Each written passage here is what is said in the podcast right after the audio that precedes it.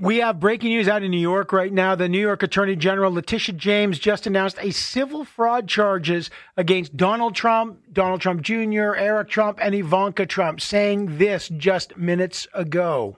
I am announcing that today we are filing a lawsuit against Donald Trump for violating the law as part of his efforts to generate profits for himself, his family, and his company. This is a part of a three year long investigation by our office. They interviewed 65 people. Donald Trump and Eric Trump were interviewed. They took the fifth over 500 times. This was really triggered after some members of the Trump inner circle, like his former lawyer, um, basically turned state's witness. Here's what Letitia James said about today's civil charge. The complaint demonstrates that Donald Trump falsely inflated his net worth by billions of dollars to unjustly enrich himself and to cheat the system, thereby cheating all of us.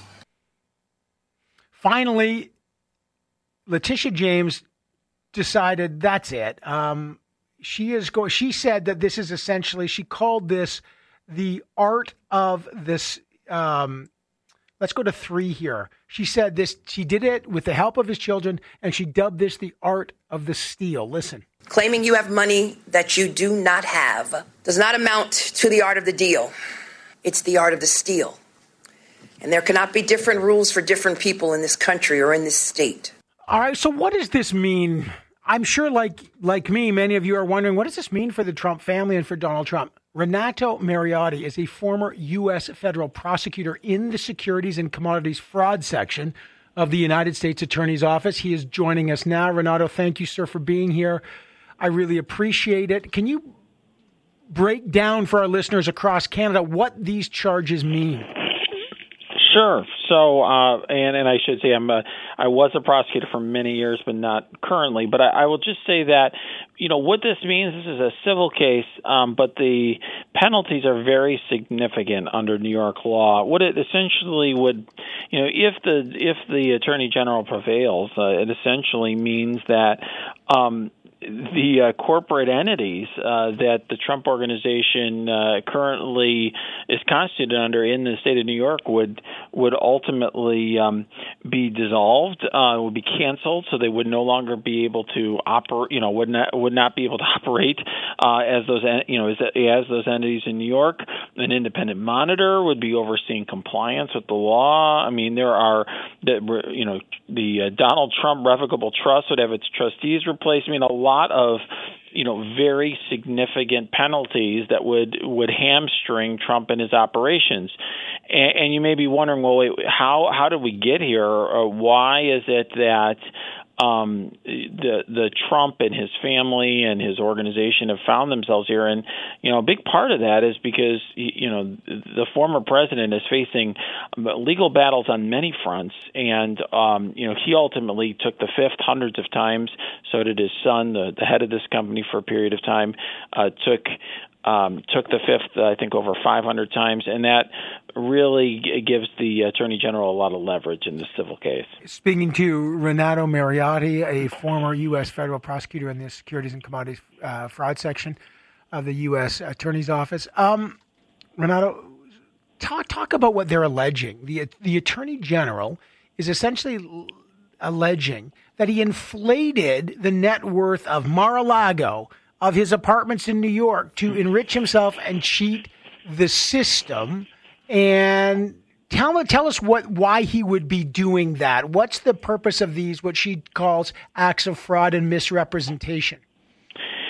So this is actually a very common uh, form of fraud. Um, essentially, what they're what you would be doing is inflating the value of an asset in order, for example, to get uh, either more favorable loan conditions or a larger loan um, from uh, a, you know an institution, something along those lines. You might be for investors, uh, you know, inflating the value of a of a of a property also can make investors more interested in it.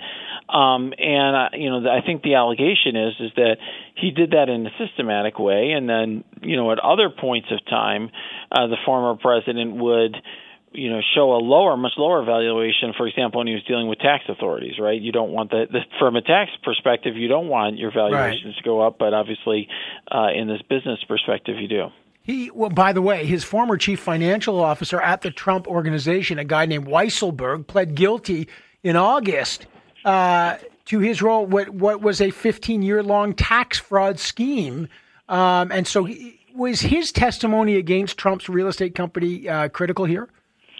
I think actually, ironically, Michael Cohen uh, actually was a more important witness for this case, which is the former lawyer former lawyer, former fixer, former felon, right? A convicted felon, uh, you know, somebody who has his own fraud problems, but nonetheless, I think really led the New York Attorney General down this road. And and one thing I just want to ma- mention, you know, I think for folks at home, we hear that word fraud all the time.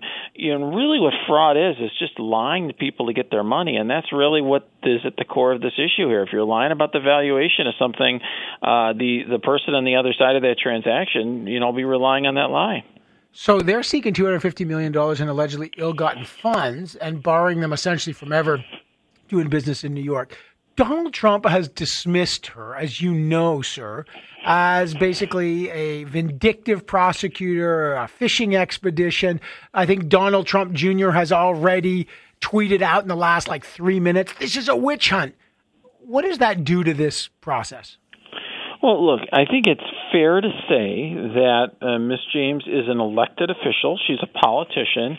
She ran for office. Okay, so I think I think it's fair to to treat her differently than I you might treat someone like Robert Mueller, okay, who's an appointed career prosecutor.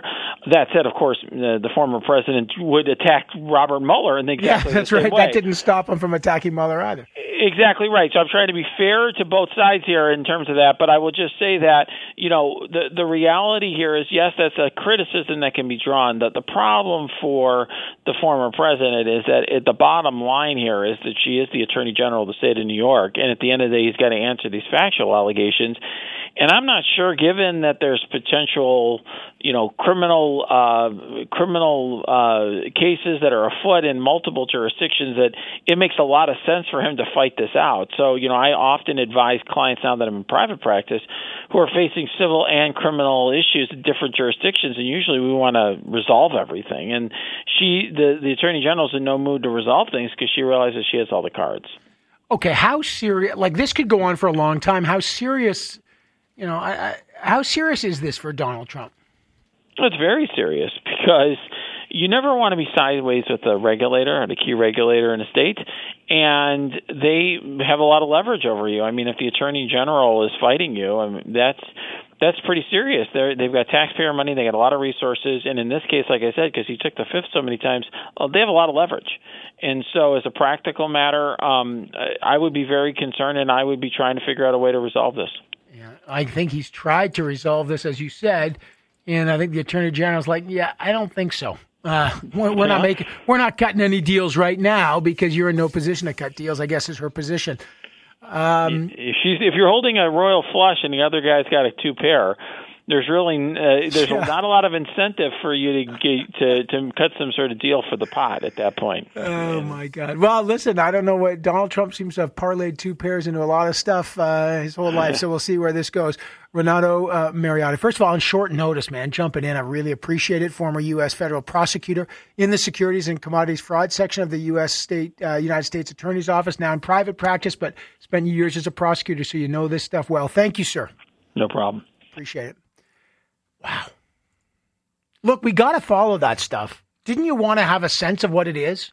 I did. Like, I don't want to hear about this at dinner tonight and someone says, Did you hear what happened? Another lawsuit against Trump. It's like, now you know. There's a guy that was in the office. He knows this fraud stuff well.